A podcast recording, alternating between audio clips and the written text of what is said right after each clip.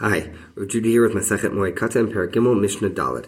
In Kotvin Shtarich B'Moed, we don't, however, write documents of indebtedness. There's normal business documents on Chol Moed. But in inamamino, if you if the person needs money and the lender will not lend without a document, he doesn't say, "Okay, well, I'll lend you now, and we'll write up the document afterwards." He doesn't trust the person, so he says, "No, I need it now. I'm not going to give you the money." Or he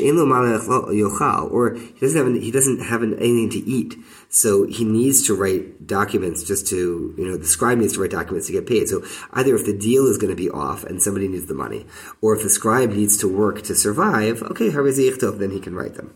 In Kotvin Tefillin Mezuzah b'moed. A sofer should not write a Sefer Torah or Tefillin or Mezuzah on Chol HaMoed. Vein Magin Oracha, we don't even fix one letter. Filu Sefer Bazar, even if it's like the Torah of the Beit HaMikdash. We don't fix even a single letter because you can always get a different Torah. Go use a different Torah. You, you don't need that. So there's no necessity of fixing it now.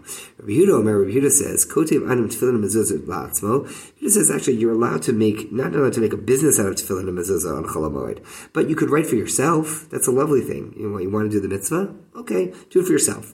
V'tova al Yerecha Tchelet Tzitzito and one can um, can spin the blue thread for his tzitzit, but only against his leg, meaning not in the normal manner, but kind of rubbing the fabric, the, the threads against his leg. He's allowed to do that in the unusual way. The halach is actually you're allowed to tie tchelet or, or spin it in the usual way. Um, but the opinion here in the Mishnah is that one has to use an unusual way while it's Chol HaMoed.